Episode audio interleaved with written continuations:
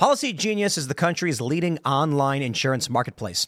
It saves you time and money so you can provide your family with a financial safety net starting today. With Policy Genius, you can find life insurance policies that start at just two hundred ninety-two dollars per year for one million dollars of coverage. Some options offer same-day approval and avoid unnecessary medical exams. Policy Genius helps you compare your options from top companies, and their team of licensed experts is on hand to help you talk through it. Talk to a team of award-winning agents who will walk you through the process step by step. Easily compare quotes from America's top insurers in just a few clicks to find your lowest price. Your work-life insurance policy may not offer enough protection for your family's needs. Even worse, it may not come with you if you leave your job. Policy Genius gives you unbiased advice from a licensed expert support team. They have no incentive to recommend one insurer over another, so you can trust their guidance. Thousands of five-star reviews on Google and Trustpilot from customers who found the best fit for their needs. Check life insurance off your to-do list in no time with Policy Genius. Head to policy genius dot com or click the link in the description to get your free life insurance quotes and see how much you could save. That's policy genius dot com.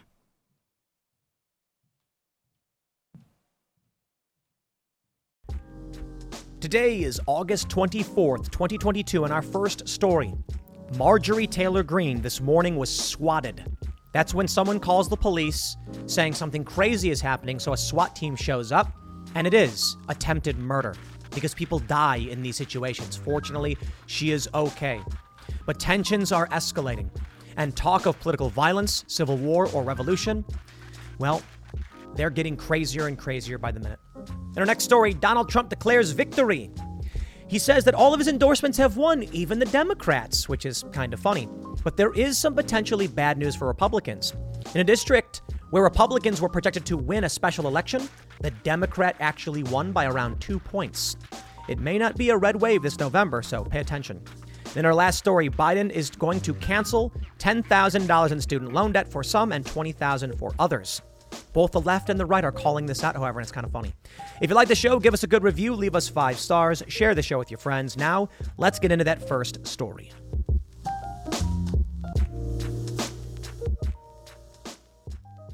This morning at around one a.m., Marjorie Taylor Greene was swatted, reportedly by a transgender activist.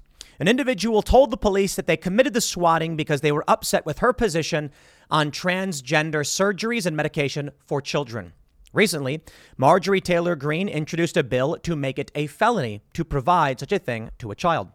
Now, I know most of you know what swatting is, but for those who are not familiar, it is when you call the police or send them a message somehow indicating there's a very serious threat, and your goal is to get a heavily armed SWAT team to kick in someone's door and terrorize them. However, it has resulted in death in several circumstances, and thus, I would call it low-tier attempted murder. I don't need to qualify it. It's attempted murder. I would say that someone did try to kill Marjorie Taylor Greene. But you know what the issue we have is we always want to pull things back a little bit. We don't want to exaggerate. We don't want to go too far. But here's the reality. People have died from this. The action has a decent probability. I say decent because I don't want to say it's high. People get swatted often. It's horrifying. And the amount of times that swatting results in death is low relative to the amount of times people get swatted. But the chance that someone could die is actually, it's high enough. Granted, being low, still high enough. For that matter, it's still terrorism. And all this is going on as the fear of civil war has continued to escalate in this country. So there it is. Tim Pool said civil war. Take your drinks. But maybe I'm wrong about civil war. Maybe my vision was too narrow. You know, I talked about this on Timcast I R L, that the assumption of civil war implies that there's two factions actually standing up to each other. And if you take a look at political turmoil in many countries, it wasn't a civil war. It could very well just be a revolution. You take a look at pre-Soviet Russia and the Bolshevik Revolution. You take a look at Weimar Germany and the Nazis' rise to power. Not civil wars, but a lot of political violence that ultimately just led to totalitarianism and genocide. And that could be the path we're on as the terror campaigns escalate.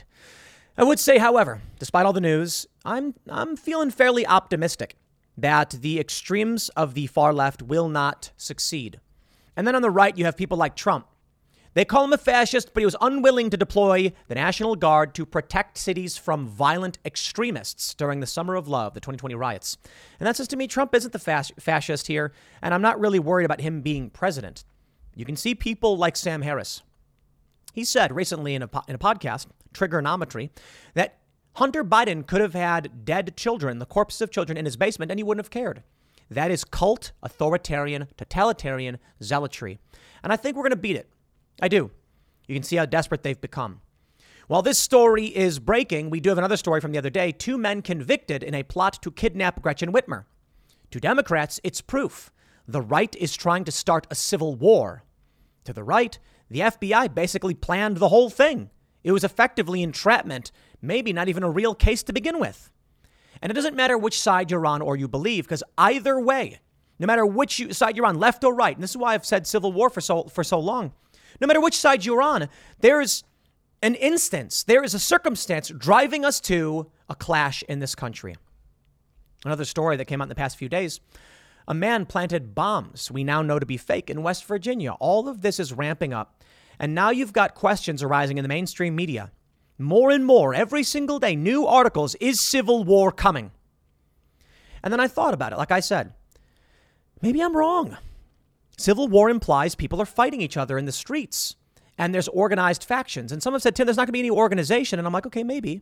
But then you're looking at a Weimar Germany type situation and an eventual rise to power of one ideology. What could this become? It could become a revolution. And then you could see totalitarianism in any form take over.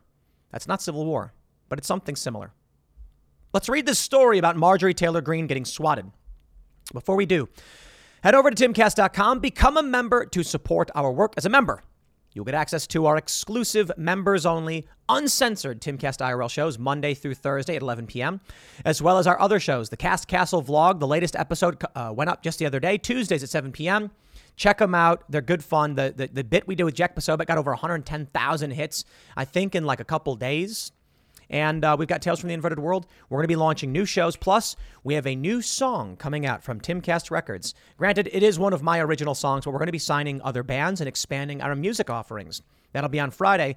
And it's all thanks to your support. We're going to keep building culture, and we're going to win. From timcast dot com, Marjorie Taylor Greene swatted at her home. Law enforcement officers showed up in the middle of the night. Marjorie Taylor Greene tweeted, "Last night I was swatted just after one a.m. I can't express enough gratitude to my local law enforcement here in Rome, Floyd County. More details to come." The New York Post calls it a prank. They report, far-right Rep Marjorie Taylor Greene was swatted early Wednesday in a prank that police say was due to her views on transgender rights. Full stop. New York Post, a prank. People have died because of this. It is terrorism. Last night, uh, we, we, we read her tweet, and she said she could not express her uh, gratitude more. Debbie Burnett, the assistant chief of police in Rome, Georgia, said the department was contacted early Wednesday with a report of a subject being shot multiple times at a local address.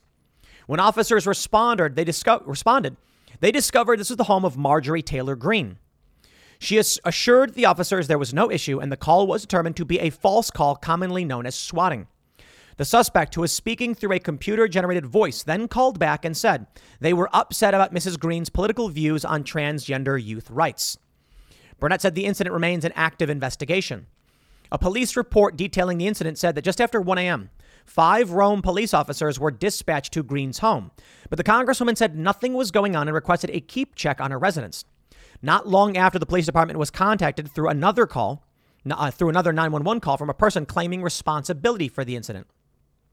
While the user called, uh, while the caller used a computer-generated voice, the suspect explained they were upset about Missus Green's stance on transgender youth rights and stated they were going to try to swat her. The police report reads, the suspect also claimed they were connected to the website Kiwi Farms that reportedly s- supports cyberstalking. The suspect claimed their username was Autistic Right. A spokesperson for the congressman told the Post Wednesday that right now, Congresswoman Green's safety is our number one concern. Last night, she was a victim of a political attack on her family and home. Who, whoever committed this violent crime will face the full extent of the law, Green's rep said. Swatting is a dangerous prank where someone calls in a false threat to authorities. Full stop. Not a prank. The prank has even led to fatalities. Not a prank. It's not a prank to get in a car and slam the gas on, chasing somebody down. So it's just a prank, bro. It's just a prank. I mean, if I hit you, you'd have died. Okay, yeah, not a prank. Swatting someone is sending an armed tactical unit to someone's home.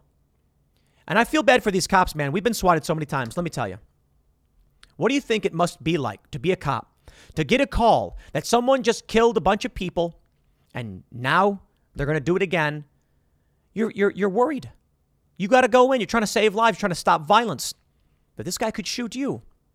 That's what they're doing. They're telling these cops, expect extreme violence, and now you got to go there. Not a prank. This is serious stuff. A swatting on a sitting member of Congress.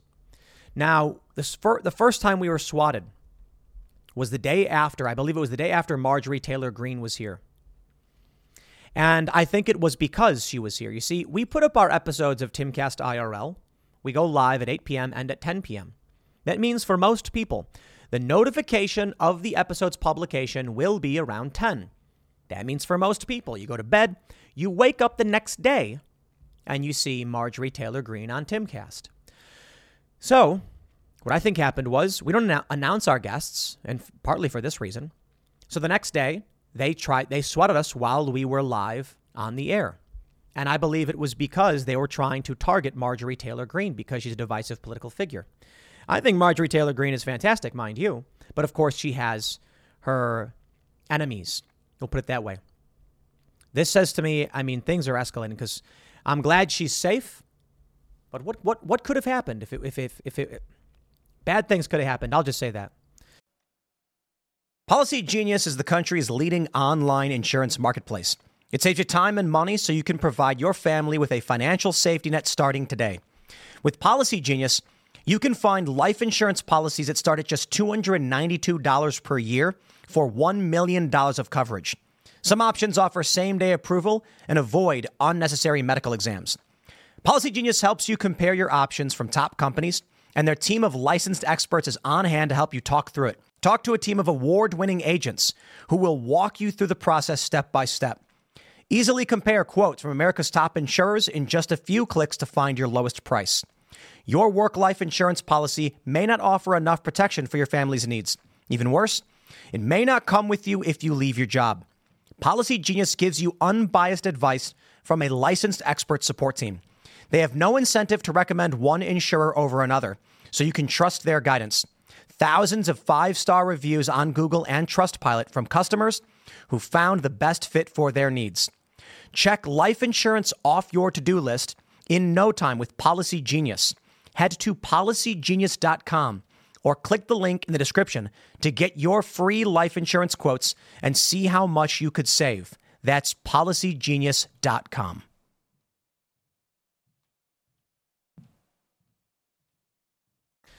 I think a lot of what's going on is indicative of escalating political violence, but um, to revise my statements on civil war, I want to now extend the concept that this may be heading towards a revolution. The left wants a revolution, and they're going to fight for one. It's only going to be civil war if the right actually gets organized and defends itself or fights back. We don't want any violence.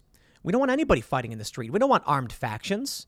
We just want to get along, figure out how to bring temperatures down in this country. But I don't know if that's possible. Civil war, maybe. Revolution, maybe. It seems we're going in that direction. The New York Post reports two men convicted in Governor Gretchen Whitmer kidnapping plot. The reason this story is important is because of the, the uh, disparate views on what happened. Two ringleaders in the plot to kidnap Gretchen Whitmer were found guilty by a federal jury Tuesday.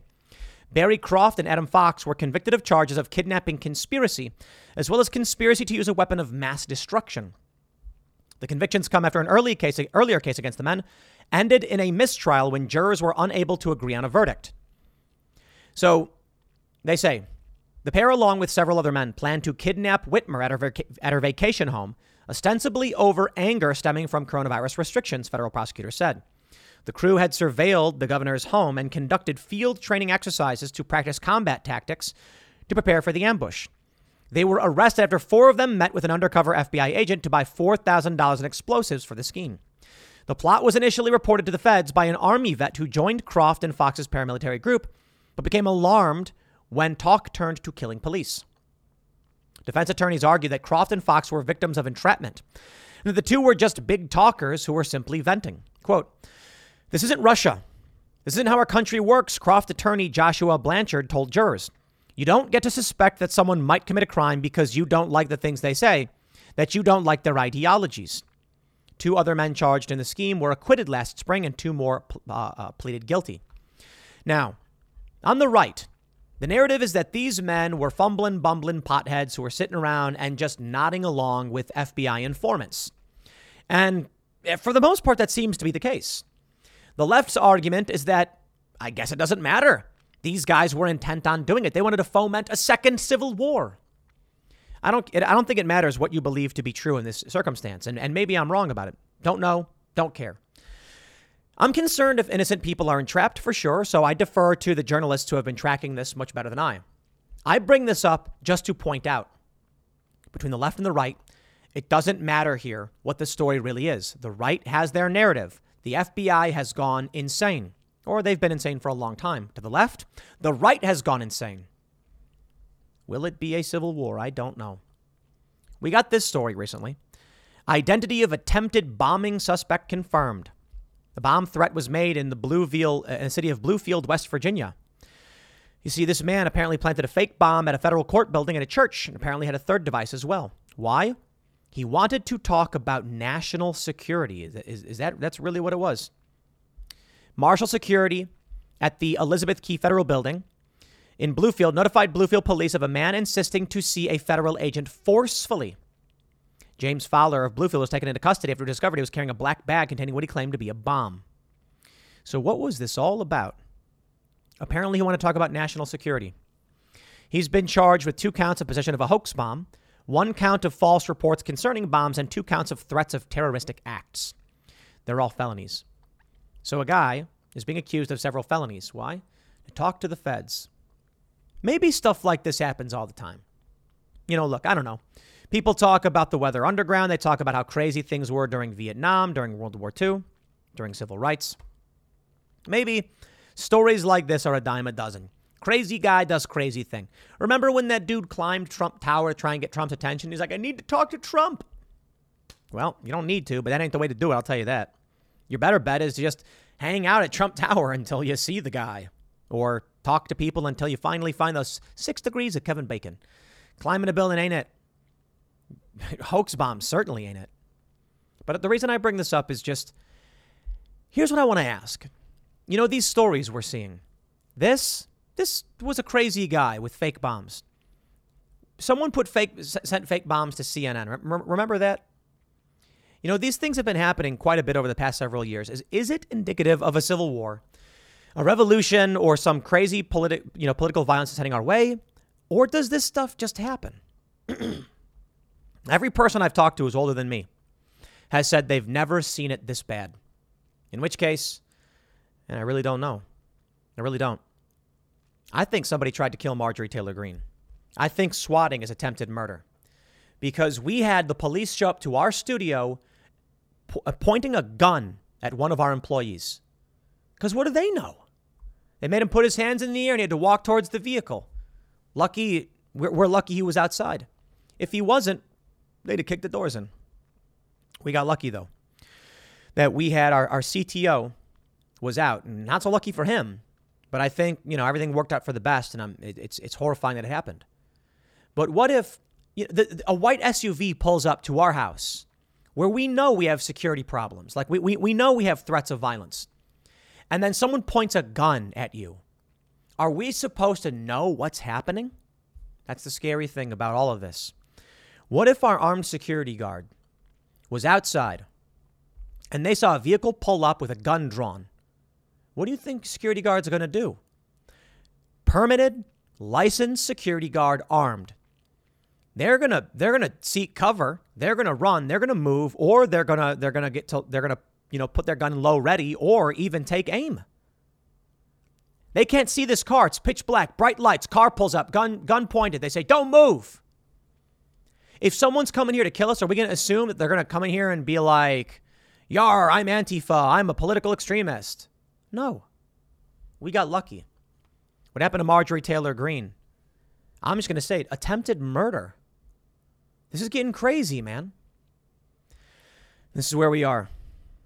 Common Dreams, a progressive website, writes, the questions must be asking, the, we, the questions we must be asking about a second civil war.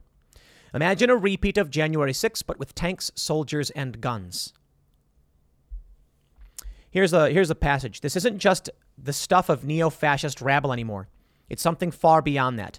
Now it's an organized, sophisticated, authoritarian, fascist political bloc. The latest development in the ongoing struggle for self-preservation, for self-preservation American democracies having is this. Trump-approved candidates were elected almost across the board and across the country, winning G O P primaries for offices like Secretary of State, Governor, and so forth. They have one thing in common, which is that they are vehement, ardent, fanatical Trumpists, and therefore they believe and back the big lies.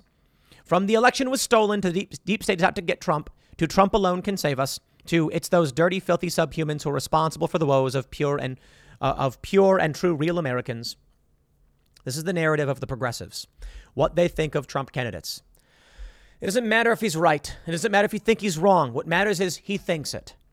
And if he thinks it, people on the left will hear it, and that's how they will perceive everything. You know, we talk about postmodernism and what is true, and there's objective truth, but also sometimes it just doesn't matter because feelings don't care about your facts. Feelings can make a person go crazy. From The Guardian, U S political violence is surging, but talk of civil war is exaggerated. Isn't it? That's what they wrote only a few days ago. They say the F B I search of Mar-a-Lago unleashed the latest barrage of threats of violence on top of a wave of threats against election workers and rising weapons sales. Amazing. Doctor Garen uh, Wintemute used to laugh off warnings of civil war coming from America as crazy talk. Then the emergency room doctor in California saw the figures for gun sales. Wintemute, who founded a center to research firearms violence after years of treating gunshot wounds, had long observed the rush to buy weapons comes in waves, often around a presidential election. It always fell back again. Then in January of twenty twenty, gun sales took off. Just an unprecedented surge in purchasing that the surge continued. We were aware that contrary to prior surges, this one wasn't ending. People are still buying guns like crazy. Many were buying a weapon for the first time. Wake up, wake up call, huh? Because I talk about it a bit.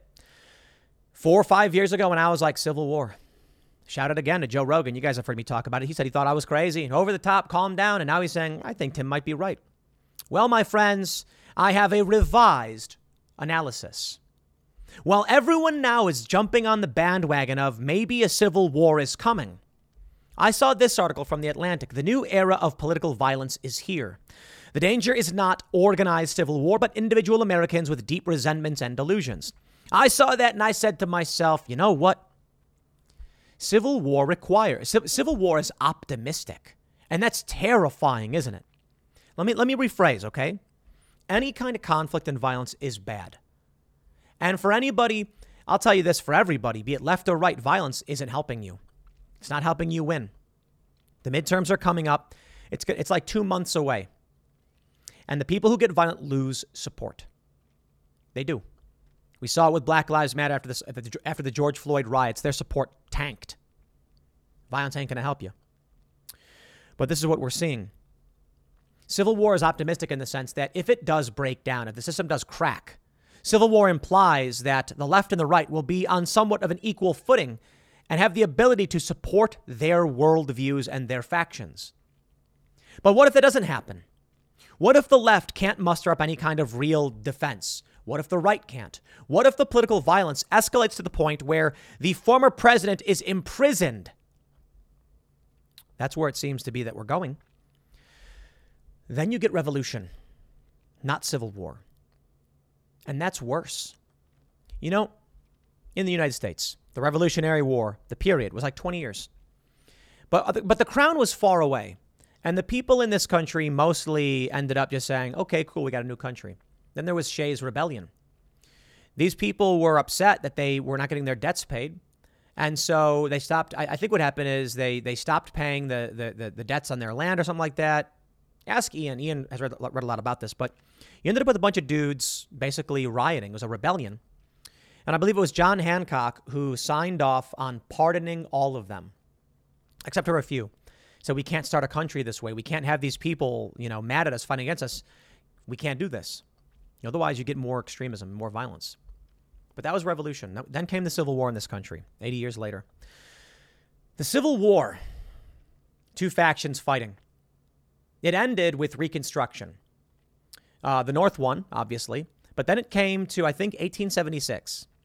And the election was contested. So a committee determined who the president would be, because they said, we don't want civil war, man. So they compromised. Civil war meant that both sides were at an impasse. Even though the North won, the South was, it was not over. And people don't realize this.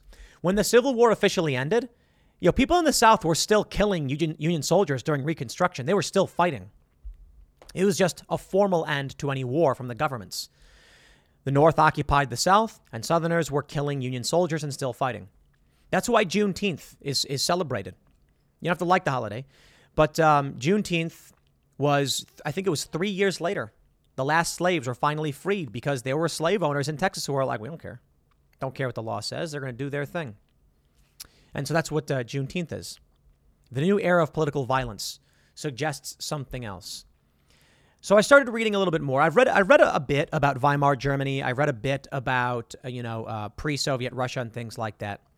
I decided to look at um, Weimar Germany, hyperinflation, economic collapse, the cop push in nineteen twenty. It's interesting. Freikorps soldiers in occupy, uh, occupied Berlin installed Wolfgang Kopp, a right-wing journalist, as chancellor. The national government fled to Stuttgart and called for a general strike against the push, which was basically a coup. The strike meant that no official pronouncements could be published. And with the civil service out on strike, the Kopp government collapsed after only four days on the seventeenth of March. It's crazy. Weimar Germany wasn't a civil war. It was just chaos and uh, different factions fighting for power. Ultimately, you get the uh, Beer Hall Putsch. And that was when Hitler went to a Munich beer hall and tried to seize power. A failed power seizure staged by the Nazi Party under Hitler in Munich. In nineteen twenty, the German Workers' Party had become the National Socialist uh, German Workers' Party, N S D A P, or Nazi Party, which would eventually become a driving force in the collapse of Weimar. Hitler named himself as chairman of the party in July nineteen twenty-one. On, eighth, no, on the eighth of November, nineteen twenty-three, the Kampfbund, in a pact with Erich Luden, Ludendorff, took over a meeting by Bavarian Prime Minister Gustav von Kahr at a beer hall in Munich. Ludendorff and Hitler declared the Weimar government was deposed and that they were planning to take control of Munich the following day. But the three thousand rebels were no match yet for the Bavarian authorities. Hitler was arrested and sentenced to five years in prison for high treason, the minimum sentence for the charge, however. Hitler served less than eight months in a comfortable cell, receiving a daily stream of visitors until his release on the twentieth of December, nineteen twenty-four. While in jail, he wrote Mein Kampf, dictated it, which laid out his ideas and future policies. Hitler now decided to focus on legal methods of gaining power. Have you seen the price of gold lately? It's hitting all-time highs. And when it comes to investing in gold, check out Noble Gold Investments. They have a track record of excellence that's second to none. Just look at their thousands of five-star reviews on Trustpilot, Google, and the Better Business Bureau. Customers rave about their knowledgeable staff, smooth investment process, and life-changing results, which you can see for yourself online. That's the kind of reputation you can count on. But it's not just about the reviews. Noble Gold Investments truly care about their clients. They take the time to understand your unique needs and goals, and they give expert guidance every step of the way. That level of personalized service is rare in this industry. Look, when it comes to securing your financial future, you can't afford to take chances. Go with the gold company that has earned the trust of countless investors. Visit noblegoldinvestments.com slash Tim Pool today and discover why Noble Gold Investments is the only choice for smart, secure gold investments. Or call them at eight seven seven, six four six, five three four seven. Again, that's eight seven seven, six four six, five three four seven. And he did. Here we have the rise of the Nazi Party. And what I find really fascinating is his is what he wrote and what his policies were. In his book, he attacked the left and right. The majority of scholars identify Nazism in practice as being far right, a far right form of politics. When asked in an interview in nineteen thirty-four whether the Nazis were bourgeois right wing, as alleged by their opponents, he responded that Nazism was not exclusively for any class and indicated that it favored neither left nor the right, but preserved pure elements from both camps by stating, "From the camp of bourgeois tradition, it takes national resolve, and from the materialism of the Marxist dogma, living creative socialism." What's funny about this is that those statements are more reflected in the Democratic Party today. The Demo- bourgeois does not mean rich. It means middle class. The Democrats have become the party of the bourgeois white suburbanites. They've become the party of the wealthy elites. The right is making gains with a populist blue-collar coalition. But anyway, let's read more. The votes that the Nazis received in the nineteen thirty-two elections established the party as the largest parliamentar- parliamentary faction in the Weimar German Republic. Hitler was appointed as Chancellor of Germany on the thirtieth, January nineteen thirty-three. The Reichstag fire of the twenty-seventh of February nineteen thirty-three gave Hitler pretext for suppressing his political opponents.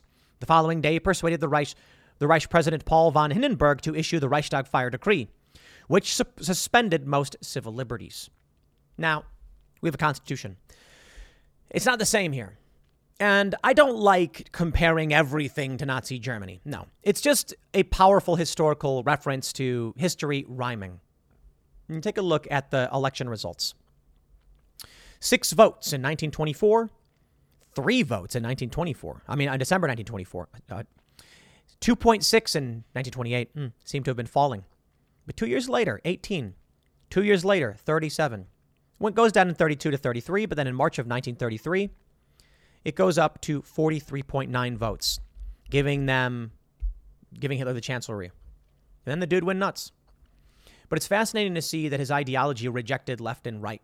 And it was just an, an attempt at, you know, rallying whoever they could at a time when the economy was in serious trouble. Now, the left will look at this and paint allusions to Donald Trump. The right, I'm sure, will paint allusions to the left. As I mentioned, you know, my view is that the Democrats are the bourgeois party. They're the white working, I'm sorry, the, the white middle class, upper class party.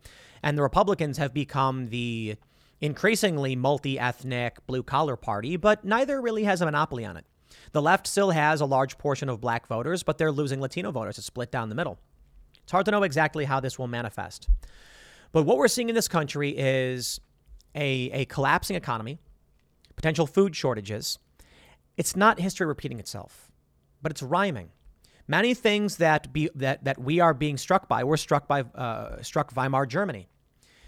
It's not that these things guarantee a kind of rise of Nazism or something like that. It's that there are issues that precipitate revolution. Hungry people. People who feel like there's no safety and security. They say you're you're a few meals away from a revolution. I think it's what, nine? A few meals away. If people can't eat, they get mad. And if we do see food shortages in the next year or so, it's fascinating that one hundred years on from the rise of the Nazis in the United States, something similar happens too. It was nineteen twenty. The nineteen twenty, well, let, let, let me make sure. I think it was nineteen twenty-two. Uh, nineteen twenty-three was the Beer Hall Putsch. But there was a push in nineteen twenty. one hundred years later, what do we get? In twenty twenty-one, January sixth. And it made me think. Now, the Beer Hall Putsch was overt. Hitler literally tried to stage a coup. Could it be that they're trying to make it seem like Donald Trump is like Hitler? They're trying to paint him out to be that villain so that they can look back and say, look at what happened in Weimar Germany. Donald Trump is doing the same thing. January sixth, Trump staged a coup. Trump didn't stage a coup. It's kind of pathetic, actually, because if Trump tried to, the scary thing is it probably would have worked. If all of Trump's supporters actually went down to the Capitol, there was some like one hundred to two hundred thousand people there. Instead, like eight hundred people showed up. I think eight hundred people went in the building, and it was like one thousand, a little bit more than one thousand or so were out, that were outside. Imagine if all two hundred thousand actually went to the Capitol, but the building. But Trump didn't tell them to. It's hard to know how this will all play out, and we can only look back to history and try and see how do humans behave in these circumstances. So maybe it won't be civil war. Maybe it will be revolution, but but maybe not even revolution. What we're witnessing now, it, to me, is terrifying. Donald Trump unable to secure a proper lawyer because they're scared to work with him. You know, I've been talking about music quite a bit because I think the the, the cultural the, the cultural uh, fracturing in this country is really, really important. And I've been talking about the band Eve Six. You guys may be familiar with them. I think they're awesome. They're a multi-platinum rock band from the late nineties, early two thousands with multi-platinum hits, two albums. And uh, going back to that era, they were like one of the biggest bands. So there's a handful of bands. And it's funny because, uh, you know, we got a song that's coming out. And there are people ragging on us simply because they don't like me. But the interesting thing is that the guy from Eve Six criticized my music uh, on Twitter. I really don't care. You know, my attitude is kind of like, it's just cool that someone from a band that famous and big would be acknowledging me in any capacity. Like, wow, my music actually matters that much. But here's here's why, what I mean when I get to the point about things breaking apart. In response to this guy making fun of me, saying you're, you're he's like, I don't, I think your lyrics are bad. We only put out a promo, so I'm not going to act like he's criticizing all of the music we've ever done. Um, but I'm I'm still a fan of their music. I don't care if he doesn't like me, he doesn't have to. But uh, in response to this, I posted how I really liked Eve Six, and that when growing up, I used to cover their a bunch of their songs. There were like, you know, three or four songs that we would play in my, in my garage band because it was like pop punk at the time, and that's what we did. And in response to that, here's the funniest thing. Leftists started smack-talking Eve Six. I'm like, here's a guy who is joining the dog pile with y'all, and the moment I say I like them, they come out and say it's a garbage band and insult them, and that was the point. That, to me, was actually surprising. My attitude was just like, if I like something, I'm just going to tell you I like it. I'm not persuaded by other people and social pressures to not liking things. That's the weirdest thing to me. I like anime.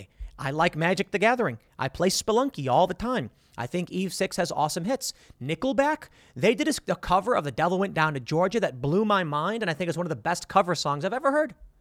People are like, haha, you like Nickelback. I'm like, okay, I don't, whatever, dude. It's really good. Now, as for their other pop music, not my jam. But people are afraid. So this is what I see. People don't have, right now, the, the political tensions are so hot, so insane, that the moment Trump comes out and says something, everybody hates what Trump did. The Babylon Bee. They write, ingenious move, Donald Trump supports impeachment, forcing Democrats to oppose. It was a gag article in twenty nineteen. Donald Trump came out and endorsed uh, Goldman, who ended up winning. Force, and, and then a bunch of progressives came out and said, aha, Trump's endorsing him. And I'm like, Trump's doing the meme. This is how crazy things have gotten. This is why I think revolution, civil war, or some kind of fracturing is going to happen. If a, ba- if, a, if, a, if a person comes out and says, Tim Pool sucks, and then I come out and say, and then everyone's laughing, saying, haha, that guy hates you. And I come out and say, actually, that dude's really, really cool. And I really like his stuff. He's he's fantastic. They all turn on that guy. Like, isn't that the weirdest thing? Eve Six guy says, your lyrics are bad. That's what he said on Twitter. And my response was like, whoa, like the dude from Eve Six is talking about my music. That's kind of crazy. Like, he doesn't know people. Look, not everybody likes every song ever made. I don't expect the guy to like my stuff or anybody, but it's just cool to have been like, you know, when I'm a kid, I'm just some dude listening to these other people. And now all of a sudden I'm in that that circle where like people are talking about each other. The moment I said I liked it, the left attacked him and said his music was bad and he was trash and he was like Nickelback and awful. And I'm just like, dude, if that's what we're facing in this country, there's no solving this problem of political tension because the tension is the culture. We used to have a culture of here's what we like and here's what we don't like. Now it's here's who I like, here's who I don't like, and anything in that sphere is bad. There's no solving for that. It's just angry people with pitchforks screaming for blood. And where does this end up? I can come out and say, I'm for student debt forgiveness. Not necessarily the way Biden's doing it right now. I am for, uh, uh, I, I support Um, women's rights to get access to a- abortion in, in, with, with restrictions, you know, pro, pro, Roe v. Wade style pro-choice. I favor progressive taxes. I favor environmental policy. Um, I like electric cars, and I do think we're overpopulating the planet and uh, creating mass pollution, and we do need to help protect the environment.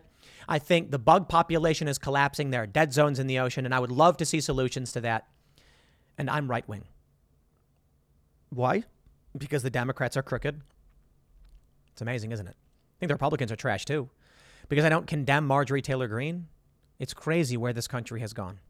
And that's why I think there's no solution to the political problems, because it's not political. It is two factions that despise each other. Now, the right doesn't completely despise the left, but the left just hates the right. They hate the others. They hate anyone who's outside of their sphere. And that's the funny thing. It's kind of sad to me because, you know, I look at, uh, I was tweeting earlier, like three eleven's awesome, Sublime is awesome, Eve Six is awesome. I like Blink one eighty-two. I, I like pop punk. I like, that's what I grew up on. Green Day, I, I like it all. It's fine, whatever. They don't have to like me. I don't know. Metric is my favorite band, by the way. Uh, I like Paramore. Uh, I have no shame in being like, I enjoy this music. Metric, by the way, is seriously my favorite band. I, they've been writing good music forever. Fantastic, man. Just really brilliant stuff. They don't have to like me. They don't have to like my politics. They can criticize me. They can criticize my, my politics. I'm still going to like their music. I'm not swayed by the anger of crowds. I have no problem saying that. But so many people, they're driven by politics and not, you know, it, it's it's it's it's it's reflected in shows. This show is so good. And you're like, the movie made no sense. Yeah, but it had the right message.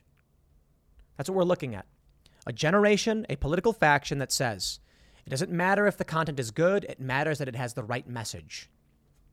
Interesting. We'll see where that goes. I hope Marjorie, uh, Marjorie, I hope you're safe. I hope everything's all right. And I'm I'm glad to hear that it didn't turn out very, very bad. And I hope they, they capture whoever is doing this and charge them and prosecute them. I'll leave it there. Next segment is coming up at eight p.m. over at youtube.com slash Timcast IRL. Thanks for hanging out, and I'll see you all then. Donald Trump is declaring victory. twenty-six and zero tonight, turning numerous tight races into big and easy wins. Overall, for last four years, ninety-eight point four percent on endorsements. Looks like a fantastic evening of all wins. That's right. Donald Trump is even taking credit for having endorsed Democrats. It's quite brilliant, and it's quite funny. And, uh, you know, with all the insanity that's happening around the country and around the world, It's it's good to have some levity, I suppose. Trump celebrates victory for all the primary candidates after sarcastically backing Democrats and his under-fire protege, Matt Gaetz.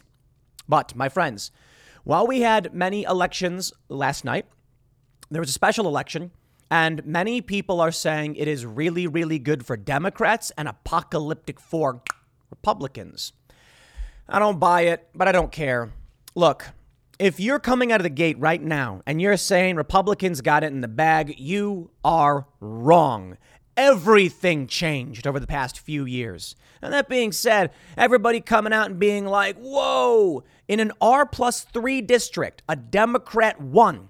Bad, bad news, right? No, it's a special election. Now, there's bad news for Republicans in that Democrats are motivated by the Roe v. Wade stuff, probably. But it's also there's also something interesting here. Republicans are making gains among blue collar workers, Latino voters.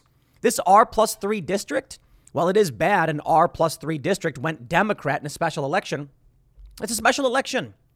With what, what people are saying is that you need Trump to come out and get involved. And he wasn't involved here. So it didn't motivate Republicans, which is bad for Republicans. But it's also a majority white district. And the data is showing us that Republicans are winning among Latino voters. Like, that's why the Rio Grande Valley, South Texas, went Republican. That's where the Republicans' base lies. Working class people, not educated upstate white folk that the Democrats have been chasing after for six plus years and have been making tremendous gains with. Now, we've got some demographic data, which is going to shock many people and probably really piss off alt-right people. But for anybody else who doesn't really care about racial demographics, the only thing they need to be concerned about is voting patterns and how the Republican Party adapts. But first, let's talk about Donald Trump endorsing Democrats and then getting to add that to his number of successful endorsements. I think it's kind of silly, but it's funny nonetheless. Donald Trump celebrated Tuesday evening the fact that all of the candidates he endorsed, including, I, I knew he was going to do this, including the Democrats he gave a cheeky backing to, won their primary elections. Looking like a fantastic evening of all wins. Great candidates, Trump wrote on Truth Social. His tongue-in-cheek, tongue-in-cheek Truth Social post alluded to his previously sarcastic backing of some Democrats on the ballot, but also included real wins, including embattled Florida Republican Congressman Matt Gaetz, who won his primary. Trump has issued a flurry of endorsements for candidates in the twenty twenty-two midterms, but the uh, midterm season. But the Tuesday election was the first time the former president threw his weight in jest, albeit behind Democratic candidates. I, I hold on. Now, we don't know that for sure. I think any sane assessment would say that's the case, but that's still an opinion. Seriously, all you can really say is Donald Trump endorsed Democrats. If you want to add context, like some Democrats think they're legitimate, some Democrats think they're not. Let me tell you this. There was one lady, Yulin uh, Neo, probably pronouncing her name wrong. I'm not trying to. She's running as a Democrat against Dan Goldman. She lost. And she actually stated, she tweeted out that Donald Trump's endorse, Donald Trump's endorsement was real. And people were like, what? Why would Trump do this? And she said, he said it to stop the far left. Trump really did say that. Interesting, huh? Donald Trump said that uh, they're they're they're moderate.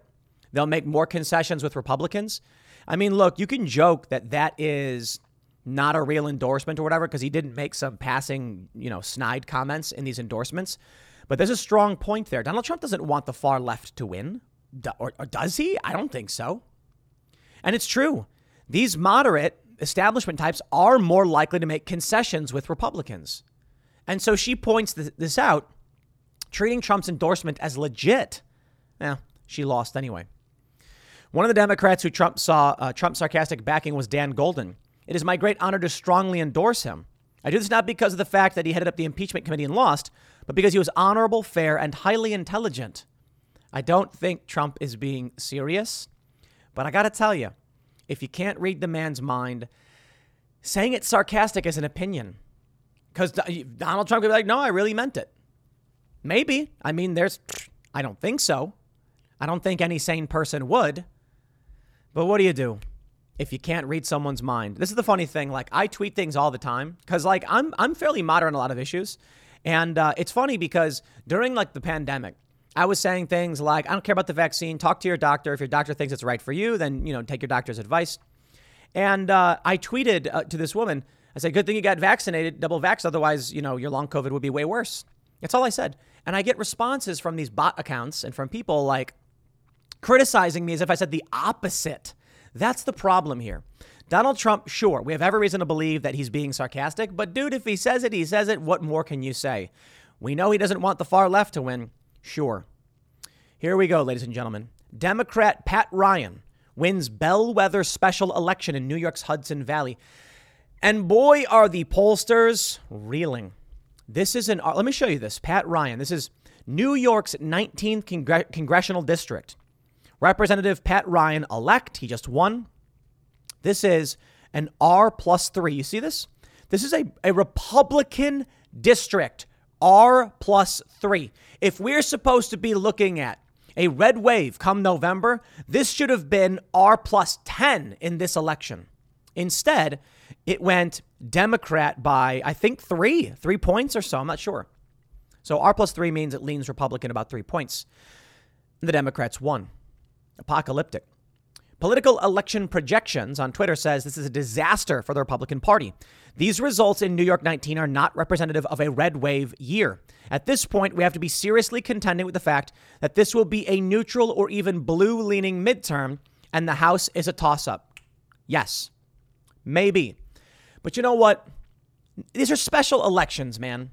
Special elections are not general elections, which I'll get to in a second. I don't buy it that we are looking at an apocalyptically bad midterm season. Da- the, the data suggests it should still be leaning Republican, but this is bad news for Republicans. There's a lot to break down, though. Let's break it down. Politico says Democrat Pat Ryan wins bellwether special election in New York's Hudson Valley. They say, Ryan, the Ulster County executive, led Republican Mark Molinaro with a fifty-one with fifty-one percent of the vote when the Associated Press called the race shortly after midnight. The district is closely divided. President Joe Biden carried it by fewer than two points in twenty twenty. And that's what we're looking at right now. Now, hold on there a minute. This is interesting. Joe Biden wins this by about two points. They're now saying that this dude won by about two points. Am I supposed to cry about that? It does suggest that twenty twenty may be repeated. So what does that mean? Republicans made major gains, but are they going to get enough to win the House? Here's what it's looking like right now. Again, special election. But based on what we're seeing here and with the polls, it may be that Republicans win just enough to take the House, but not enough to do anything else. So I'm not a pollster. I'm not a data analyst. I don't know what's going to happen. But I have been saying from the get-go, while the data keeps suggesting a red wave or red tsunami, if you think that you've won, you will lose. Did you know Fast Growing Trees is the biggest online nursery in the U S, with more than ten thousand different kinds of plants and over two million happy customers in the U S? They have everything you could possibly want, like fruit trees, palm trees, evergreens, houseplants, and so much more. Whatever you're interested in, they have it for you. Find the perfect fit for your climate and space. Fast Growing Trees makes it easy to order online, and your plants are shipped directly to your door in one to two days. And along with their thirty-day Alive and Thrive guarantee, they offer free plant consultation forever. This spring, they have the best deals online, up to half off on select plants and other deals. And listeners to our show get an additional fifteen percent off their first purchase when using the code POOL at checkout. That's an additional fifteen percent off at fast growing trees dot com using the code POOL at checkout. fast growing trees dot com, code POOL. Offer is valid for a limited time. Terms and conditions may apply.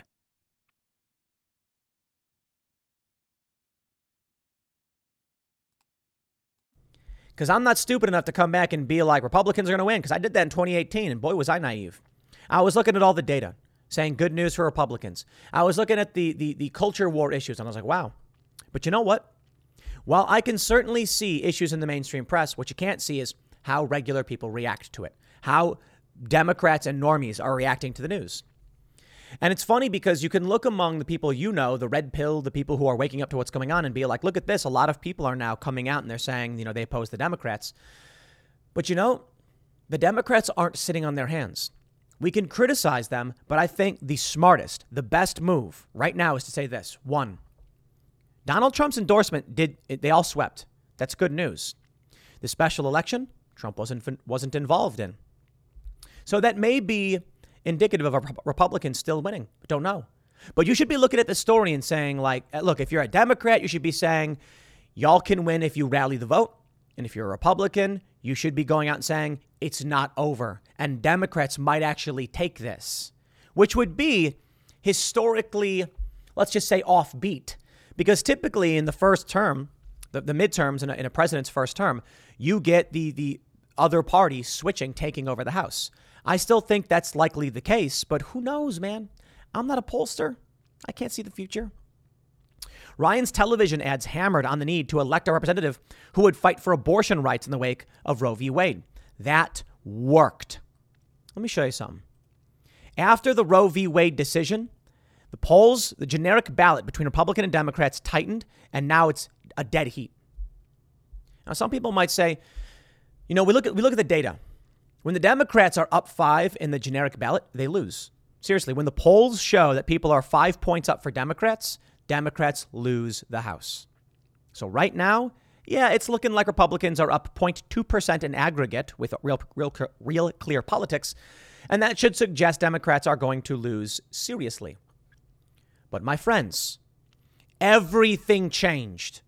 People are moving out of blue areas. They're fleeing California. They're moving to Texas. We can't predict exactly what will happen. In a swing district that is tracked as R plus three, the Democrat won. Now, there's a lot of people saying a lot of things. Interactive poll says, in what's shaping up to be a clean sweep in Florida, fifteen of Trump's fifteen candidates won. In twenty twenty-two, Trump's endorsement record is ninety-two percent. In twenty eighteen, it was fifty-eight percent. Now, this is something. I think this matters more. In twenty eighteen, Republicans lost. They lost the House. And Trump's endorsement record was fifty-eight percent. In twenty twenty, Republicans lost the House, but made major gains. And Trump's endorsement record was seventy-seven. You see, this suggests to me that with Donald Trump entering the fray this time around, things will be different. Trump's endorsement record for twenty twenty-two is ninety-two percent. If we're looking at Republicans getting crushed, making gains in twenty twenty, and now where we are with Trump's endorsement record, ninety-two percent, Sounds to me like Republicans are going to win. Because with Trump's endorsement success, you're seeing more and more uh, over the past couple of years. Like, granted, it's only three, uh, two, ele- two other elections. You're seeing Republicans gain more seats in the House. I think that's good news. And I want to point this out. Well, right now, you got these people saying, like, I can't believe that an R plus three went, went Democrat. Oh, the Republicans are going to lose. I give you June fourteenth, twenty twenty-two, Texas Tribune. Republicans flip U S House seat in South Texas, historically a Democratic stronghold. Okay. Let me just tell you, my friends, when this happened, everyone, oh, red wave. Whoa, this proves everything. No, it doesn't. It's a special election. It's a special election that Republicans were motivated to vote in. Right now, in the special election in New York, Democrats were motivated to vote in. Times, they are a-changin'. Demographics, they are a-changin'. The one thing I can't say, Democrats nominate established candidates, gain new traction on abortion. Facts. I'm not a big fan of the Washington Post, but they're right here. The establishment won. The progressives lost. Nikki Fried lost to, to uh, Crist over here. This is uh, uh, Charlie Crist. Won the Democratic nomination for governor of Florida against Nikki Fried. The the Republic, the, uh, the the progressives, sorry, they ain't doing too well. Donald Trump endorsed some uh, establishment players. They're the ones who are winning. It's fascinating to me. You know, the challenge of politics is that, one, I understand that people have different views on how things should be. And it's an opinion statement. What am I supposed to say? When someone's like, I think we should distribute wealth in this way, I'm like, okay, opinion statement, whatever. Like, what am I going to say? Your opinions are wrong. Yeah, probably. I don't know. Whatever. They think my opinions are wrong. There are fact statements. I think that we should print more money. And it's like, okay, well, that will have consequences. We we know what the consequences are. We know what happens when you have uncontrolled printing of money. And progressives are saying things like, no, d- debt spending. And it's like, debt spending will just destroy the economy. They don't care. They say things that make no sense, right? They're like, right now we got a big story that Biden's going to cancel ten thousand dollars in student debt. You know, my friends, this is the end of this country. This country can't survive this way. Now, there will be something here because humans survive and, and culture, you know, humans. I'm just saying it's going to it's going to get worse. We've come to the point where politicians are like, if you vote for me, I'll give you free money. Well, OK, people are going to vote for you then. That's where we're headed. So the system will decay.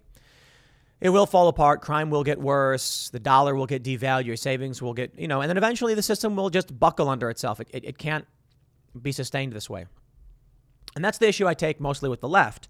Their policy positions don't make a whole lot of sense. Their opinions, fine, I guess. You know, you can try and figure out how systems can work, but, you know. Anyway, here's where we are. Times, they're changing, okay? Democrats, the establishment's winning. The far left lost. That's good news all around. Look, I think the Democrats are crooked as they come, but I, I got no problem seeing the creepo weirdo cults losing, and maybe this will stop. We got Carrie Lake, she won. We got uh, uh, Joe Kent, he won. We got, you know, Hageman. In the Republican primary, the Trump candidates are winning. This says to me it's good news for Republicans coming in November. Moving forward, though, let me show you some of this stuff. David Giglio says, if the G O P E and their consultants still can't figure this out, the party is headed towards permanent minority status. Stop worrying about losing white suburban voters. They are a shrinking portion of the electorate. Embrace populism and the party will win like never before. In this image, posted by David Giglio, race and ethnic profile for total U S and under age sixteen populations. In two thousand, the white population was sixty-nine point one. In twenty nineteen, the white population is sixty point one. A drop of ten points total, not relative. If you're doing relative, we're looking at about thirteen percent. But a relative drop uh, of thirteen percent, a total drop of nine point one in the total U S population. What demographic expanded the most? Latinos. The black population increased in the past decade by about zero point four. Latinos are up about eight. I'm sorry, I'm sorry, about six. Sorry, six points. Now, here's the here's the best part. The under age sixteen population. In two thousand, under sixteen was sixty point eight. Oh, you're going to love this one. The under sixteen, sixty point eight percent. nineteen years later, the total U S population of white people is sixty point one. Fascinating. It's lower than the total under age sixteen, uh, uh, under age sixteen population. Okay, this is quite simple, my friends.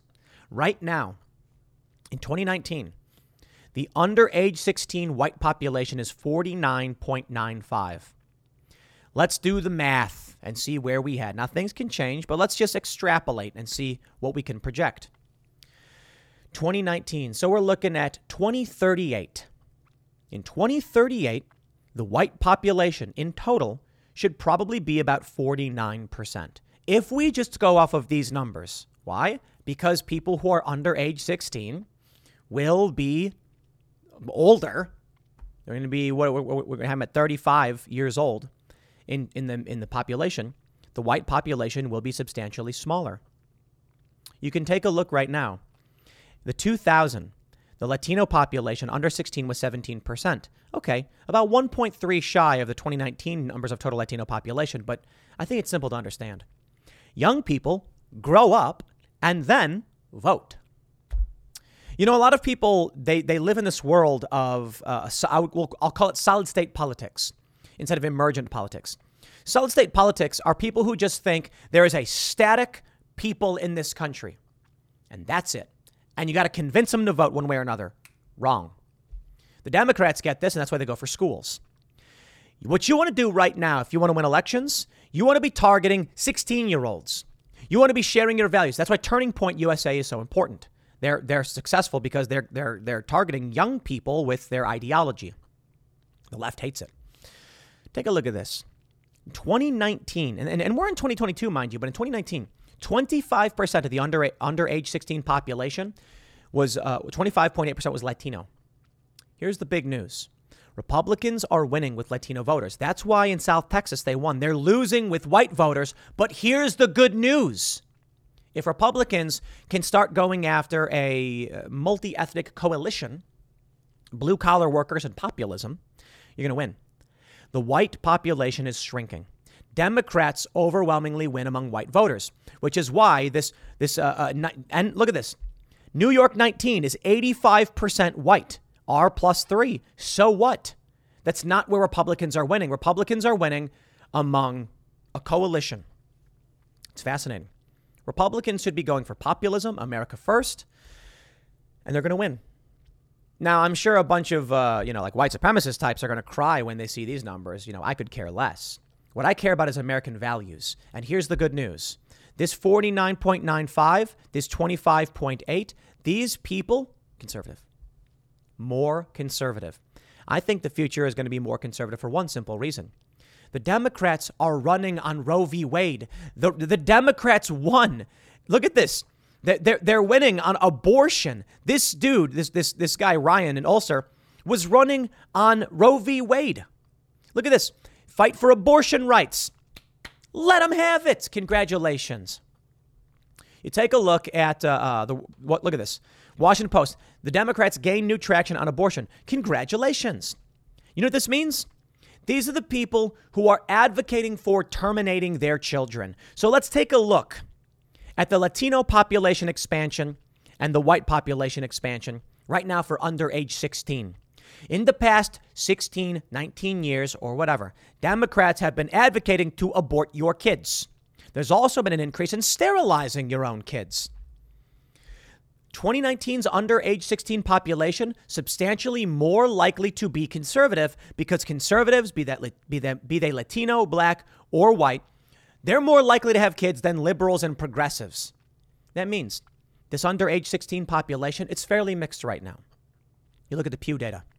But moving forward, you are going to see that most you're going to get you're going to just going to get more conservatives. Democrats aborting their own children, they are dependent upon schools. With Republicans going for school choice, Arizona's doing it, Florida's heading in that direction. The Democrats' ability to indoctrinate children will fail. And then you give it another twenty years after that, and there you go. My prediction is by the time I am sixty or seventy years old, talking about forty years, this country is going to be staunchly conservative. The joke we say is that in twenty years, the Republican Party is going to be a bunch of transgender communists, and the uh, Democratic Party is going to be metaverse A I. You know, people who've uploaded themselves to the to the to the network. I kid. It's it's all about child rearing trends. You want to win elections? Have kids. Instill your values in your, values in your kids. Don't let your kids go to these schools. Homeschool your kids. Build culture. You know what's what I love the most? And uh, I've been harping on this because we got a song coming out this Friday. But uh, it's all it is. It's like um, the promo we put out for the new song. It's called Only Ever Wanted. It's on Timcast Records. You can find it on YouTube right now. The first single we're doing under our official label. And uh, the video we put out is kind of like rock, maybe emo. I don't know. But the song itself isn't. It's it's funny because like the, the finale of the song gets emo, but the song itself, not. Maybe it is. I don't know. I don't really care. What I care about is I recognize that the establishment culture hates all of us. So I'm not going to sit here and try and figure out how to pander to the establishment. You know what I mean? They're going to hate you no matter what you do.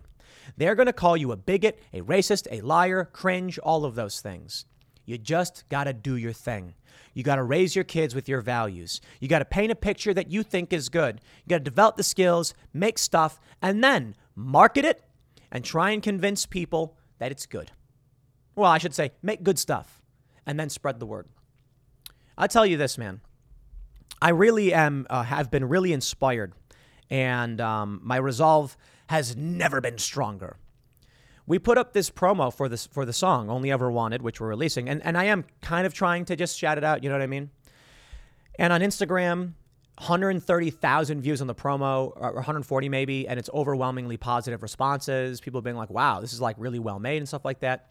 A lot of high profile major, uh, major label people have hit me up and they're like, dude, really amazing stuff. But on Twitter, it's salt and anger. And all this cringe and all these lefties, they're all angry. Ooh, you know why they're angry? I'll tell you why they're angry. Because the Daily Wire is making movies. Oh, no, they're infringing on Hollywood. Guess what? We are putting out stuff on par with like major labels.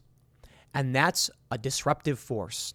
When these kids grow up, you know what we're going to be doing? We're going to be making content. And they're going to grow up hearing this stuff because you, the parents, aren't going to let them watch this garbage content. You're going to have them watch the Daily Wire. Chip Chilla, I think, is the Daily Wire's new kids show. They're going to grow up watching that stuff. They're going to be leaving Hollywood. Daily Wire just hired a Disney executive to be their chief marketing officer. A lot of people got mad. I'm like, are you nuts? This means that that Disney guy works for the Daily Wire now. The C E O of the Daily Wire, co-C E O, he goes to church on Sundays. You see where this is headed? This is why they're freaking out. They cannot allow us to have these cultural successes. So, my friends, the night is always darkest before the dawn. But we're we check out Cast Castle on timcast dot com. We got to work on the audio. We we we are just doers. We are people who make stuff. We got two episodes up: the promo episode, introduction to the show, and we've basically we're we're moving towards turning it into a vlog, uh, a sitcom with a vlog element into it. And we've got a massively positive response so far. People really loved the first episode, the first official episode called The Game. And you know what? Bro, haters always going to hate. Haters have hated on everything. Let me teach you a lesson real quick and tell you why you got to keep standing up for what you believe in no matter what they say. Resist the trend, resistance to flow. Stand up, push back against the current and say no. Skateboarding was garbage in the early nineties. Famous story about, I'm not gonna I'm not gonna drag anybody's names into it, but there's a famous pro skater, one of the most famous in the world right now, and he wanted to quit. He's like, there's no money. What am I supposed to do? Just be homeless and sleep in a, in, in a hovel with a couple of my buddies? And another, one of the most famous pros said, bro, stick with it, man. Times will change. Both of these men are now worth tens of millions of dollars. I, I presume tens of millions. Because skateboarding was dorky. And you were considered a loser and everyone made fun of you. But these people said, I don't care what you think. I do what I'm going to do. They said, I am I am going to build this space out. What we get from the left is conformity. Them saying, I just need to do what they tell me to do. Now, we don't play that game because we are leaders who say this is the way it should be. And I will stand up and fight for it. You got to build that out. You got to resist those who tell you to fall in line and conform. Right now, we are working on building content and culture, and we got a large battle ahead of us. Dan Bongino's, uh, he co-founded Parallel Economy. We use that for timcast dot com.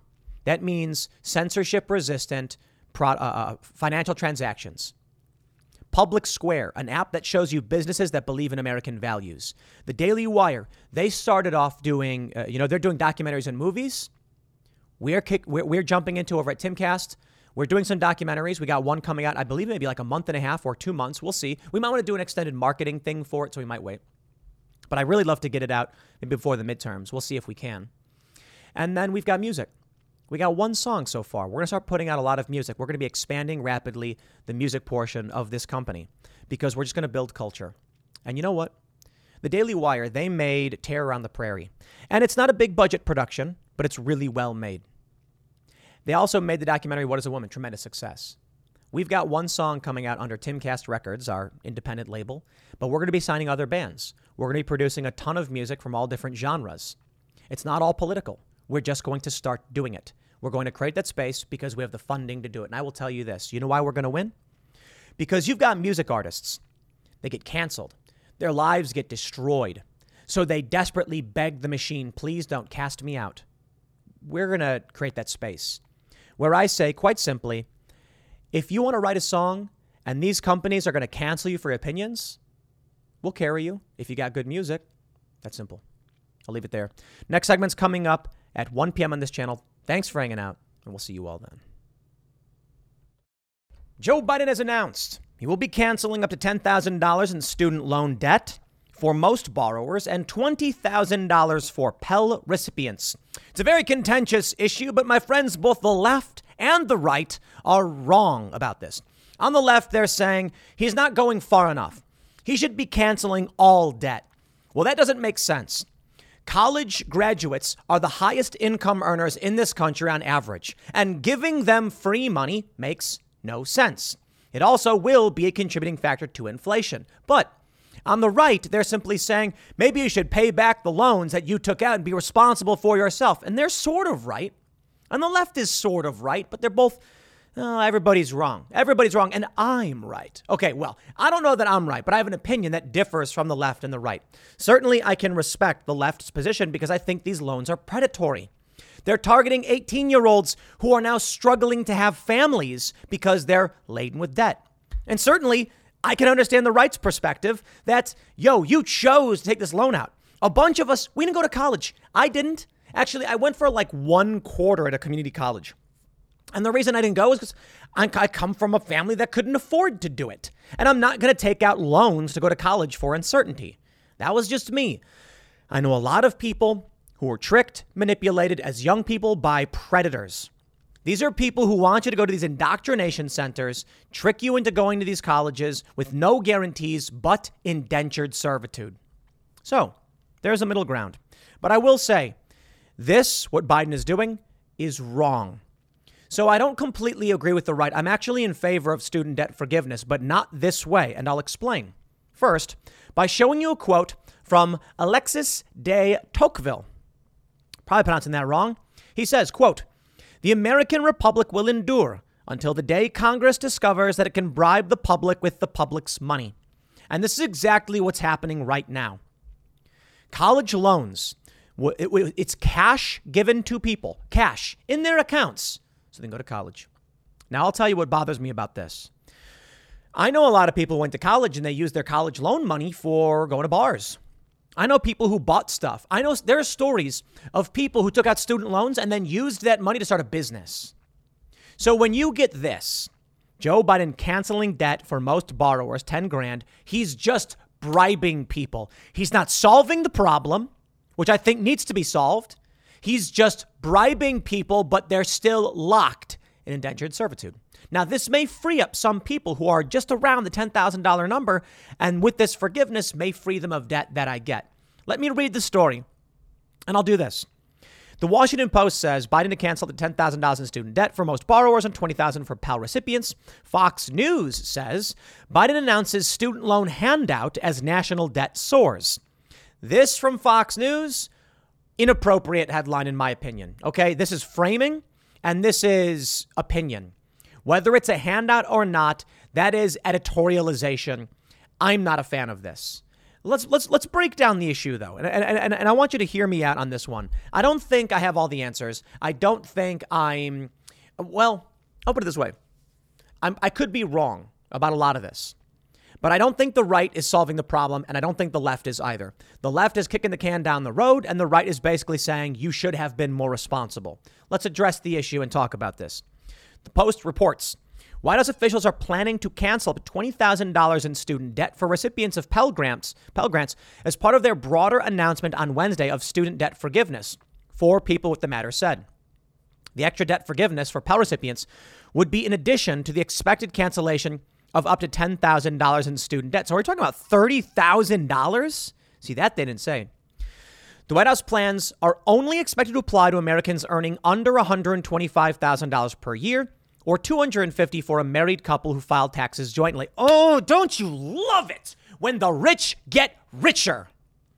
Bro, homeboy goes to college. He graduates college with lots of debt. He then earns a two hundred fifty thousand dollars salary. On that salary, he finds a nice young thing and says, honey, when you're with me, you're going to raise the kids. I'm going to do the work and we're going to have two hundred fifty thousand. We're going to clear about twenty thousand, about twenty-two or whatever thousand dollars in cash per month. After taxes, we'll have maybe thirteen thousand dollars per month to spend. More than enough to cover everything. Here's the best part. When we get married, that extends my tax relief and my debt forgiveness. This is a dude who's making two hundred fifty thousand. And I get the idea, you know, joint taxes, because the woman could be making one, uh, one hundred twenty-five and the man could be making one hundred twenty-five. But let's just say this, bro, you're making one hundred twenty-five thousand per year, so the government gives you free money. Let's read. Roughly forty-three million federal student loan borrowers would be would be eligible for some level of forgiveness, including twenty million who could have their debt completely canceled, according to internal documents shared with the Washington Post. The White House estimates that ninety percent of relief will go to people earning less than seventy-five thousand dollars. The president, yeah, well, yeah, you know why? The people who got those good jobs paid their loans off and are now going, what do I get? Talk about a brutal kick in the balls. That's that, that's the problem I have. Check, take a look at this video from the Daily Wire. Hello, it is Ryan, and I was on a flight the other day playing one of my favorite social spin slot games on chumba casino dot com. I looked over at the person sitting next to me, and you know what they were doing? They were also playing Chumba Casino. Coincidence? I think not. Everybody's loving having fun with it. Chumba Casino is home to hundreds of casino-style games that you can play for free anytime, anywhere, even at thirty thousand feet. So sign up now at chumba casino dot com to claim your free welcome bonus. That's chumba casino dot com and live the Chumba life. No purchase necessary. V G W. Void where prohibited by law. See terms and conditions. eighteen plus. This dude, it's in twenty twenty. He's talking to Elizabeth Warren. Actually, let me let me play this. Let me see if the audio will play. I was hoping to teach a question. Yeah. yeah. I'm on Instagram. I'm I'm having a hard time. Yep. This guy's about to talk to Elizabeth. Hello here. Uh, I just want to ask one question. My daughter's getting out of school. I've saved all my money. She doesn't have any student yeah. loan. Am I going to get my money back? Of course not. So you're going to pay for people who didn't save any money, so and those of us that did the right thing get screwed. No, it's not even like that screwed. When we started, of course we did. My buddy had fun, bought a car, went on vacations. I saved my money. He made more than I did, but I worked Brutal. a double shift. Okay, let me. If, if it, it's hard to hear, but. This guy, this is an old video from twenty twenty. He said, I saved all my money. My daughter doesn't have any student loans. Am I going to get my money back? Of course not. Are you? Is that a, is that a joke?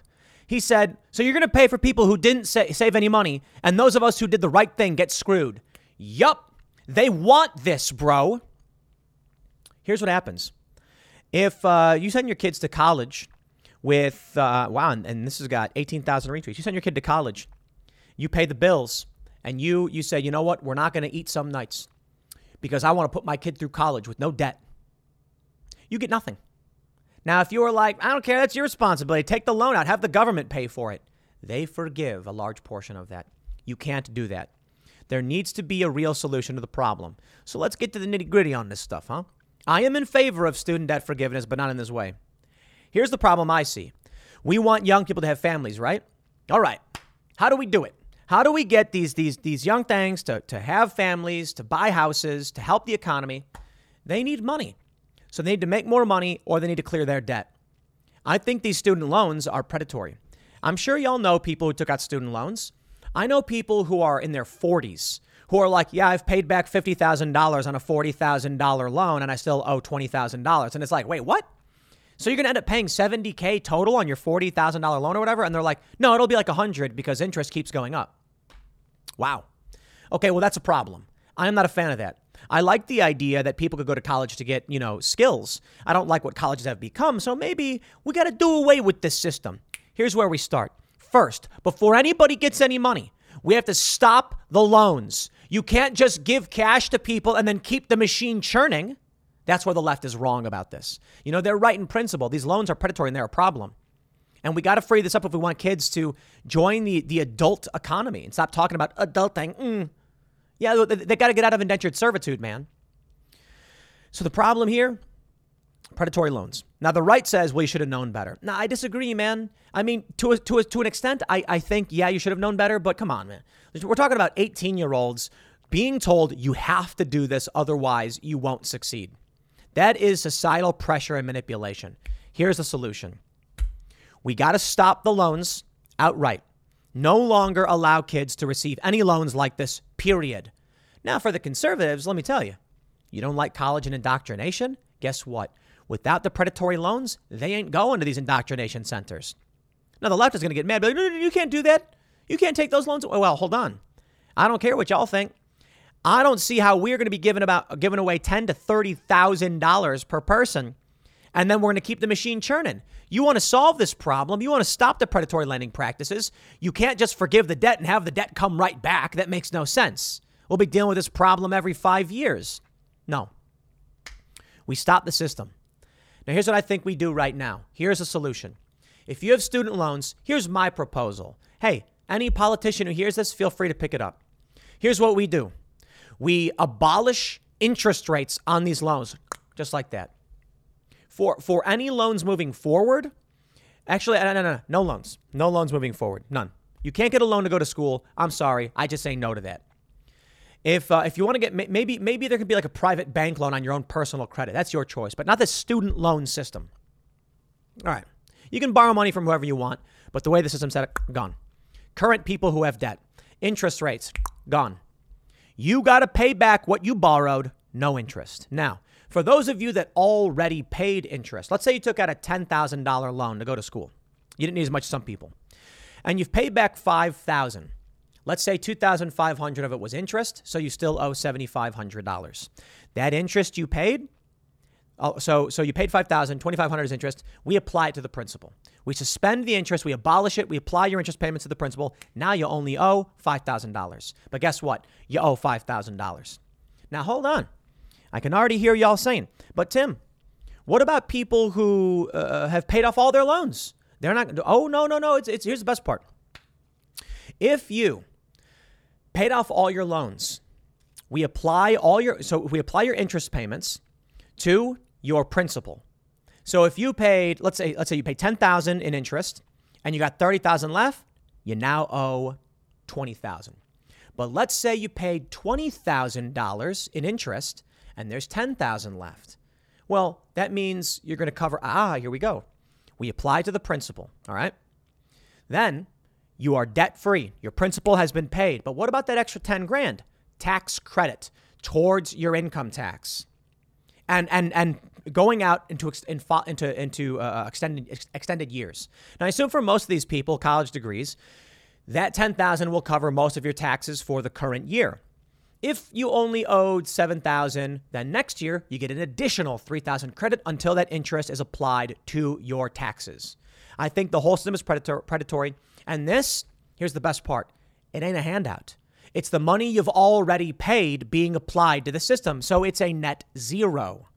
You still got to pay back your principal, but the money that went in, there you go. Why? Because I think these interest, the, the interest on these loans was a manipulation on, on the American people. And we want kids, we want our young people to get out, find work, and be able to have families and buy houses. You know what this will do, freeing up this debt, clearing the system?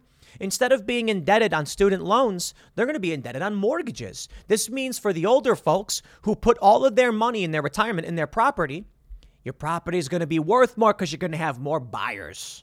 This, good thing. Now, the Republicans are right. I think they're right when they say that uh, you shouldn't take on these loans in the first place. So I would put it this way. If you want to borrow money to go to school, it should not be through this system. Grants, I think, are fine, whatever, but that's still kind of coming from taxpayers' pockets. College needs to be a choice you make. It needs to be you pursuing your passion you know for sure you need to pursue. Here's the problem we have with colleges these days. First, the obvious, they're indoctrination centers of weird crackpot ideology. But there are a lot of things you got to go to college for. You want to be a doctor, you want to be a lawyer, and for the most part, you got to go to college. All right, so here's what we do. Colleges, I'll tell you my view. Let's go back in time. I hear these stories all the time about how um, you need to go to college to get a good job and how our boomer parents were telling us, if you don't go to college, you're going to be a garbage man. The funny thing about that is like garbage people, because garbage persons. Wait, that actually sounds garbage man. And gar- it sounds like an insult. Um, waste management professionals.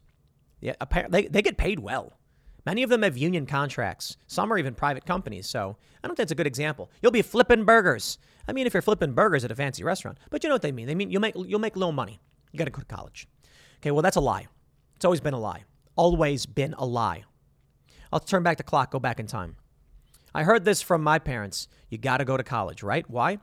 You see, they'd say things like, you know, when I was younger, I didn't go to college. And and this is what I'd hear from a lot of boomers. I don't want to single out my parents because, you know, I my my dad went to college. My mom didn't. And uh, I heard this from a lot of people. They said, when I was younger, everyone I, I knew who went to college ended up making tons of money. And I didn't, and I didn't make tons of money. Therefore, you should go to college to make tons of money. Broken logic. Makes no sense. You know why? Because back in the day, when the boomers went to college, they didn't need to. Nobody was going to them and saying, you have to go to college. They were saying, you don't have to go to college. You can you can raise a, a family of five on a high school diploma. We all did it. You can do it too. See, the greatest generation was able to do that. So they told their kids, you don't need college. But then how come the people who went to college made so much money? Because those are the people who are passionate. That's it. Somebody was like, man, I really want to study X. I really want to be a lawyer. I really, I really, really want to be a doctor. So they said, I'm not going to settle for a high school diploma and raising a family. I'm going to go to college. And you know what? It was a lot cheaper. Tuitions have skyrocketed. And they went to college and they got their degrees, but they were pursuing passion. And with that passion, they made more money. I'll give you an example. Timcast dot com is, is a successful business. I did not go to college, but I had passion. I pursued my passions, turned it into a business. If no one was pressuring you to go to college, you were just pursuing your passions. And in doing so, found success. Now, Mike Rowe says, don't pursue your passions, pursue, you know, what you're good at or whatever. But this is my point. I pursued what I was good at. There's a lot of things that I'd love to do. You know, I, I great, I'd love to go film skate videos all day. I'm not the best skateboarder in the world, far from it. I'm actually decent, you know, but whatever. It's a hobby. I'm not going to go try and become the greatest skateboarder in the world and enter the contest. These contests, you nuts. Plus, I'm thirty-six. No, but you know what I was good at? I was good at this, and I just kept doing it. I liked doing it. It worked out for me. Some people aren't good at things, but they want to do things. And I find that most people who want to do things they're not good at, it's because they want a path to easy money. That's what college is to kids these days. Their parents are like, path to easy money. No, it's not. It's indentured servitude. And if you don't have the passion to drive you, you ain't going to be successful. And this is where we are now. Young people were told to go to college when they should not have been told to go to college. Now, college, the, the, the, with the grant system, with the loans, the tuitions keep getting jacked up. They've become bloated and ideological trash. Stop going. That's the solution. So we get rid of the loans altogether. You can't forgive loans and then keep them going. Sorry, I'm not I'm not okay with that. So I hear these stories. I know boomers. I have, uh, uh, you know, family members, and they tell me about, oh, you're, you're, you're you know, you're, my friend went to college. They made six figures. Yet doing what? Computer science. Why were they doing computer science? They've always really liked computers. Yeah. No one told them to go to a recruiter, talk about what they liked, and then got suggested to major in computer science. Because how many people, I think I think something like half of all kids switch majors. And then like something like twenty or thirty percent never even use the degree they got. What a waste of time. And now I'll lay it on for you. First, let me just make sure I make that point. They're just bribing voters at this point. But I just want to tell you, man. College degrees are a detriment to your career. This has been, it's been this way for a long time. You look at people like Peter Thiel. He he funded this dude who started something called UnCollege to convince people not to go to college. You got to drop, you got you got you got to just get good at something and then build upon that. What we're seeing now is people who apply for jobs and say, "I have a college degree." We go, "Okay, what does that what does that college degree do for us?" Like, I, okay, here we are at timcast dot com. We want to hire people. We're looking for, um, you know, film producers. We're looking for uh, O T T. We're looking for, for you know, uh, developers. Uh, we want to do O T T apps, things like that. You come to me and say, I have a degree from this university, and I say, so what? What does that do for me? Am I supposed to assume you're better at your job because you spent four years of your life in an institution? You come to me and say, I didn't go to college. I say, I don't care. Show me something you've built. Like if, if I wanted to build a golden statue of Bocus, my cat, am I going to hire a guy who says I have a degree in statue making, or am I going to hire the guy who's got a whole bunch of statues in his front lawn that look awesome? I'm going to be like, can you make one of those for me? Yep. Awesome. Let's do it. Why would I waste my time crossing my fingers that this piece of paper certification is going to get anything for me? This is the reality. The people who go to college because they're told to go to college don't have the, the, the actual work to back up their skills. Now, a doctor, okay, you got to go to medical school. Lawyer, you got to pass the bar. Not, I don't think everywhere requires law school, but typically you got to go to law school. So um, that I get. You want to be an academic working in the sciences? Okay, well, that is happening at universities. Totally get that. Music management, music business. I know people went to school for music business, and I'm like, why? What are they teaching you? Nothing. There's one thing you got from it. They said, well, I met my professor. My professor introduced me to people. And I'm like, okay, I guess it's worth something. You know what's worth more? Actually going out to venues, giving business cards and, in, and your social media information these days to managers and saying, we got bands. Hit us up if you ever need to fill a slot, if you've got any last minute stuff. Plus, we'll send you some demos and try and book shows. We'll all make money. Then you, then, then all of a sudden, you know all the venue owners. You know all the managers. Someone comes to you and says, can you find a venue for this show we want to do? We're looking for this many people. You're like, I got you. Then you all of a sudden you're meeting these bands. You you get a band, they open for a big band. You go to a venue and say, hey, I got a band. They're really, really good. You need any opening acts? Like, yeah, we actually have this big band playing. We got uh, Metric. They're playing a show. They could, they, they've request, you know, they're looking for openers. Let me let me connect you with their manager, their producer, whoever. I'm, I'm just throwing out band names. Going to college ain't going to get you that. Waste of time and energy. So, you know, when I hear people talk about the ideological stuff, I'm like, yeah, yeah, yeah, it's bad. The real problem is we're setting up kids for failure through these institutions and indentured servitude. Break the system. What does uh, Will Chamberlain say? Seize the endowments. There we, there we go. All right. You know what? I'm in favor of forgiving all student loan debt if the money comes from the university endowments. If that's not going to happen, this is just bribing the public. So I'll say it one more time for those in the back. Yes. Freeze interest rates. They're gone. Abolish them. You got to pay back what you borrowed. If you got money, you got to pay it back. We're not going to put that burden on other people. The interest you've paid will be applied to the loan itself, but you still got to pay back what's left. If you've paid more in interest than, than what remains, we apply that as a tax credit on your yearly tax filing. So if you, you make one hundred grand a year and the government comes and says, we want thirty-five K, you say, okay, that five K in interest will be applied to that. I only owe thirty. Boom. That's how we solve this problem. Tell me if I'm wrong and, and what I've missed. This is my opinion on the matter. I've thought a lot about it. I'll leave it there. Next segment's coming up at four p.m. over at youtube.com slash Timcast. Thanks for hanging out, and I'll see you all then.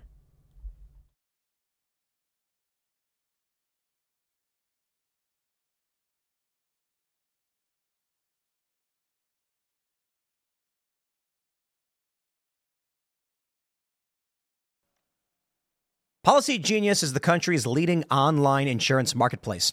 It saves you time and money so you can provide your family with a financial safety net starting today.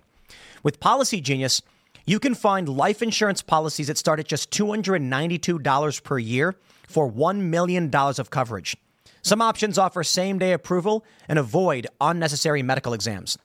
Policy Genius helps you compare your options from top companies, and their team of licensed experts is on hand to help you talk through it. Talk to a team of award-winning agents who will walk you through the process step by step. Easily compare quotes from America's top insurers in just a few clicks to find your lowest price. Your work-life insurance policy may not offer enough protection for your family's needs. Even worse, it may not come with you if you leave your job. Policy Genius gives you unbiased advice from a licensed expert support team. They have no incentive to recommend one insurer over another, so you can trust their guidance. Thousands of five-star reviews on Google and Trustpilot from customers who found the best fit for their needs. Check life insurance off your to-do list in no time with Policy Genius. Head to policy genius dot com or click the link in the description to get your free life insurance quotes and see how much you could save. That's policy genius dot com.